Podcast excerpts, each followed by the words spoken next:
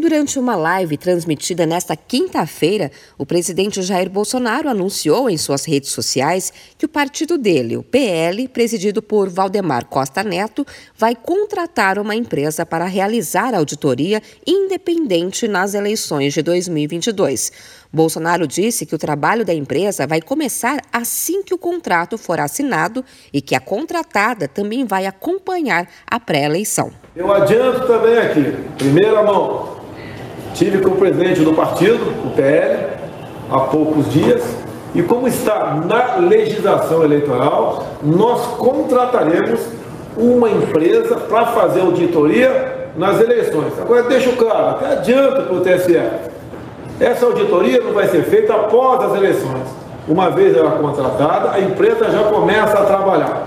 A empresa vai pedir ao TSE, com toda certeza, uma quantidade grande é, de informações. Ela vai pedir às Forças Armadas o trabalho que as Forças Armadas fez até agora. Então eu entendo o que, que pode acontecer. Não é o que vai acontecer, o que, que pode acontecer. Pode acontecer. Repito, não quer dizer que vai acontecer.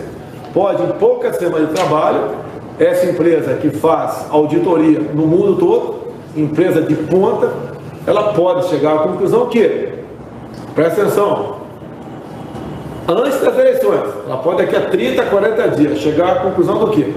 Que dado a documentação que tem na mão, dado o que já foi feito até o momento, para melhor termos umas eleições livres de qualquer suspeita de ingerência externa. Ela pode falar que é impossível auditar e não aceitar fazer o trabalho. Olha que ponto nós vamos chegar.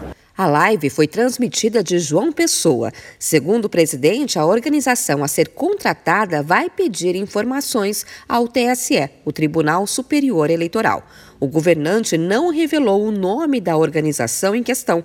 Ainda nessa transmissão, Bolsonaro afirmou que a lei permite a auditoria por parte dos partidos e que, caso o custo do contrato fique alto, ele vai pedir auxílio a outras siglas aliadas. O ministro da Defesa, o general Paulo Sérgio Nogueira, enviou um ofício ao ministro Edson Fachin, presidente do TSE, pedindo ao tribunal que divulgue os problemas e recomendações das Forças Armadas em relação ao sistema eleitoral. Os questionamentos a que o ministro da Defesa se refere são da mesma linha das declarações do presidente Bolsonaro, que constantemente coloca em dúvida a segurança das urnas eletrônicas e a atuação da justiça no processo eleitoral.